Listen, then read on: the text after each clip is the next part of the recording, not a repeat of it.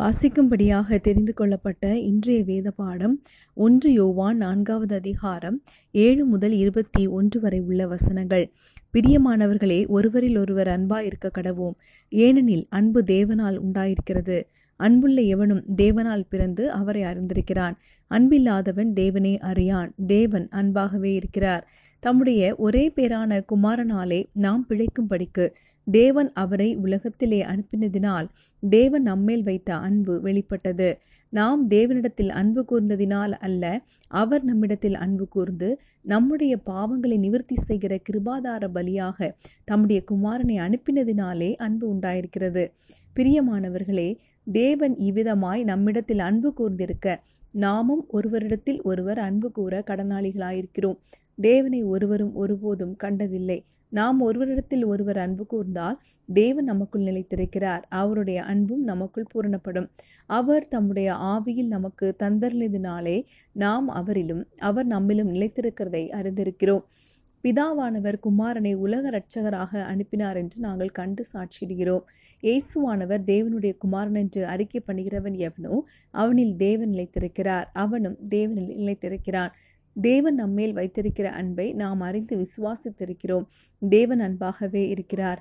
அன்பில் நிலைத்திருக்கிறவன் தேவனில் நிலைத்திருக்கிறான், தேவனும் அவனில் நிலைத்திருக்கிறார். நியாய தீர்ப்பு நாளிலே நமக்கு தைரியம் உண்டாயிருக்கத்தக்கதாக அன்பு நம்மிடத்தில் பூரணப்படுகிறது. ஏனென்றால் அவர் இருக்கிற பிரகாரமாக நாமும் இவ்வுலகத்தில் இருக்கிறோம். அன்பிலே பயமில்லை. பூரண அன்பு பயத்தை புறம்பே தள்ளும். பயமானது வேதனை உள்ளது. பயப்படுகிறவன் அன்பில் பூரணப்பட்டவன் அல்ல. அவர் முந்தி நம்மிடத்தில் அன்பு கூர்ந்தபடியால் நாமும் அவரிடத்தில் அன்பு கூறுவோம். தேவனிடத்தில் அன்பு கூறுகிறேன் என்று ஒருவன் சொல்லியும் தன் சகோதரனை பகைத்தால் அவன் பொய்யன். தான் கண்ட சகோதரனிடத்தில் அன்பு கூறாமல் இருக்கிறவன் தான் காணாத தேவனிடத்தில் எப்படி அன்பு கூறுவான்? தேவனிடத்தில் அன்பு கூறுகிறவன் தன் சகோதரனிடத்திலும் அன்பு கூற வேண்டும் என்கிற இந்த கற்பனையை அவராலே பெற்றிருக்கிறோம். கிறிஸ்துவுக்குள் மிகவும் பிரியமானவர்களே, இன்றைக்கு நம்முடைய சிந்தனைக்காக நாம் எடுத்துக்கொண்ட வசனம் ஒன்று யோவான் நான்காவது அதிகாரம் ஏழாவது எட்டாவது வசனங்கள். பிரியமானவர்களே, ஒருவரிலொருவர் அன்பாய் இருக்க கடவோம், ஏனெனில் அன்பு தேவனால் உண்டாயிருக்கிறது. அன்புள்ள எவனும் தேவனால் பிறந்து அவரை அறிந்திருக்கிறான். அன்பில்லாதவன் தேவனை அறியான், தேவன் அன்பாகவே இருக்கிறார். நாம் தேவனை பற்றி சிந்திக்கும் பொழுது தேவன் கடவுள் என்பவர் ஏதோ உயரத்தில் இருக்கிறவர் என்றோ அல்லது உலகத்திலிருந்து வேறுபட்டு இருக்கிறவர் என்றோ தான் நினைக்கிறோம். ஆனால் பரிசுத்த வேதாகமம் சொல்லுகிறது, தேவன் நம்மை நேசிக்கிறார், அவர் நம் அனுதின வாழ்வில் நம்மோடு கூட இருக்க விரும்புகிறார் என்பதாக வேதாகமம் சொல்லுகிறது. உண்மையான விசுவாசிகள் தேவனை புரிந்து கொண்டு நடப்பவர்கள், தேவனை புரிந்து இன்னும் அதிகமாய் அவரோடு கூட நடக்க விரும்புகிறவர்களுக்கு நிறைய காரியங்கள் நமக்கு வேதாகமத்தில் சொல்லப்பட்டிருக்கிறது. முதலாவதாக அவருடைய வசனத்தின் மூலம் அவரோட பேசுவது. இதை நாம் எபிரேயர் ஒன்றாவது அதிகாரம் ஒன்றாவது இரண்டாவது வசனத்தில் தெரிந்து கொள்ள முடியும். அடுத்ததாக வசனத்தை புசித்து பரிசுத்த ஆவியினால் தாகம் தீர்ப்பது, யோவான் ஆறாவது அதிகாரத்தில் இதை குறித்து சொல்லப்பட்டிருக்கிறது. அடுத்ததாக பரிசுத்தவான்கள் தேவனை உணர்ந்து கொண்டது, ஒன்று யோவான் ஒன்றாவது அதிகாரம் ஒன்று முதல் நான்கு வரை உள்ள வசனங்களில் பார்க்க முடியும். இயற்கை தேவனை வெளிப்படுத்துகிறது, சங்கீதம் பத்தொன்பதாவது அதிகாரம். அடுத்ததாக அதிசயங்களும் அற்புதங்களும் தேவனை பிரதிபலிக்கின்றன. இது மார்க் இரண்டாவது அதிகாரத்திலும் நான்காவது அதிகாரத்திலும் நமக்கு பார்க்க முடியும். ஜெபிக்கும் போது தேவனுடைய பிரசன்னத்தை நாம் உணர்கிறோம். இதை யோசுவா பத்தாவது அதிகாரத்திலும் ஒன்று ராஜாக்கள் பதினேழாவது அதிகாரத்திலும் அப்போஸ்தலர் நான்காவது அதிகாரத்திலும் பார்க்க முடியும். அதே போல தேவனை அறிந்து கொள்ள மிக முக்கியமான ஒன்று அன்பாகும். ஒன்று யோவான் நான்கு ஏழு முதல் இருபத்தி ஒன்று வரை உள்ள வசனங்களில் இதை குறித்து வாசி வாசிக்கிறோம் இவ்வனமாக உண்மையான விசுவாசிகள் தேவனை புரிந்து கொள்வதற்கு நிறைய வழிமுறைகள் வேதாகமத்தில் கொடுத்து கொடுக்கப்பட்டிருக்கிறது. முதலாவதாக தேவன் அன்பாகவே இருக்கிறார் என்பதை குறித்து பார்ப்போம். இந்த அன்பு என்கிற வார்த்தை தேவன் நம்முள் வசிப்பதற்கு அடையாளமாகும். அன்பு தொலைந்து போனால் எல்லாமே தொலைந்து போகும். தேவ அன்பு என்றால் என்ன? தேவனுடைய குணாதிசயமே அன்பாகும். அவருடைய ஒவ்வொரு செயலும் அவருடைய படைப்பும் இனி அவர் செய்யப்போகிற காரியமும் அவருடைய தெய்வீக குணமாகிய அன்பினால் உண்டானதாகும். தேவன் அன்பாகவே இருக்கிறார். இதை வெளிப்படுத்தும் விதமாக அவருடைய சொந்த குமாரனை நமக்காக சிலுவையில் மரிக்க செய்தார்.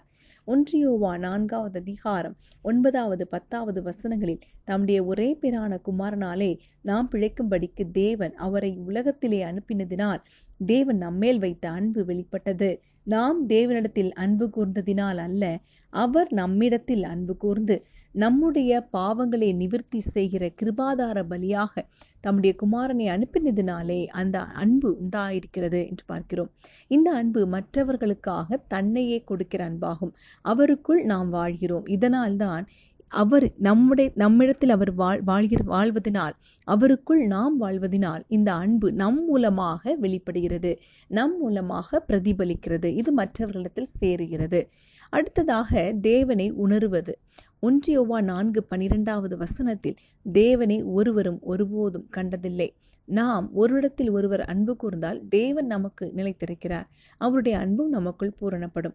பதினாறாவது வசனத்தில் தேவன் நம்மேல் வைத்திருக்கிற அன்பை நாம் அறிந்து விசுவாசித்திருக்கிறோம். தேவன் அன்பாகவே இருக்கிறார். அன்பில் நிலைத்திருக்கிறவன் தேவனில் நிலைத்திருக்கிறான், தேவனும் அவனில் நிலைத்திருக்கிறார் என்று பார்க்கிறோம். எனவே ஒருவரும் காணக்கூடாதிருக்கிற தேவனை அவருடைய அன்பை பெற்ற நாம் அவர் நமக்குள் வாசம் செய்யும் போது நாம் அவரை பிரதிபலிக்கிறவர்களாக, தேவனுடைய அன்பை மற்றவர்களுக்கு காண்பிக்கிறவர்களாக காணப்படுவோம். தேவன் நமக்கு தூரமானவர் அல்ல. ஒவ்வொரு ஒவ்வொரு மறுபடியும் பிறந்த விசுவாசிக்குள்ளும் அவர் வாசம் செய்கிறார். இது நம்மை புது மனிதனாக மாற்றுகிறது. இது அவனை சுற்றி இருப்பவர்களுக்குள்ளும் மாற்றத்தை கொண்டு வருகிறது. இந்த அன்பை வெளிப்படுத்தும் போது அதை பெற்றுக்கொள்கிறவன் தேவனை அறிந்து கொள்கிறான். இதனால் ஆவியின் கனிகள் வெளிப்பட்டு வரும். தேவன் நம்மில் மகிமைப்படுவார். யோவான் பதினைந்தாவது அதிகாரம் எட்டு முதல் பத்து வரை உள்ள வசனங்களை வாசிக்கும் போது, நீங்கள் மிகுந்த கனிகளை கொடுப்பதினால் என் பிதா மகிமைப்படுவார், எனக்கும் சிஷ்ராயிருப்பீர்கள். பிதா என்னில் அன்பாயிருக்கிறது போல நானும் உங்களில் அன்பாயிருக்கிறேன். என்னுடைய அன்பிலே நிலைத்திருங்கள். நான் பிதாவின் கற்பனைகளை கைக்கொண்டு அவருடைய அன்பிலே நிலைத்திருக்கிறது போல நீங்களும் என் கற்பனைகளை கைக்கொண்டிருந்தால் என்னுடைய அன்பிலே நிலைத்திருப்பீர்கள் என்று பார்க்கிறோம். எனவே நாம் தேவனுடைய கற்பனைகளை கைக்கொண்டு அவருடைய அன்பிலே நிலைத்திருப்போம். அவருடைய அன்பு நமக்குள் இருக்கும்போது, அவர் நமக்குள் வாசம் செய்யும் போது நாம் மற்றவரிடத்தில் அதை காண்பிக்க முடியும். அதன் மூலம் அவர்களும் தேவனை கண்டுகொள்ள முடியும். இந்த வசனங்களால் ஆண்டவர் நம்மை ஆசீர்வதிப்பாராக. தேவன் அன்பாகவே இருக்கிறார். நம்மை நாமே தாழ்த்தி கொடுப்போம். எங்கள் அன்பின் பரலோக தகப்பனே, இந்த நல்ல நேரத்துக்காக உமக்கு நன்றி. உம்முடைய அன்பு எங்களிடத்திலே பரிபூர்ணமாக விளங்கும்படியால் நன்றி செலுத்துகிறோம். உம்முடைய சொந்த குமாரன் என்றும் பாராமல் அவரையே எங்களுக்காக தந்தருளி உம்முடைய அன்பை வெளிப்படுத்தினபடியால் உமக்கு நன்றி. நாங்களும் நீர் வசிக்கிற ஆலயமாக உமக்கு பிரியமாக ஜீவிக்கவும் உம்முடைய அன்பை மற்றவர்களுக்கு எடுத்துரைக்கவும் எங்களுக்கு கிருபை தாரும். இயேசு கிறிஸ்துவின் நாமத்திலே ஜெபிக்கிறோம் எங்கள் ஜீவனுள்ள நல்ல பிதாவே, ஆமேன்.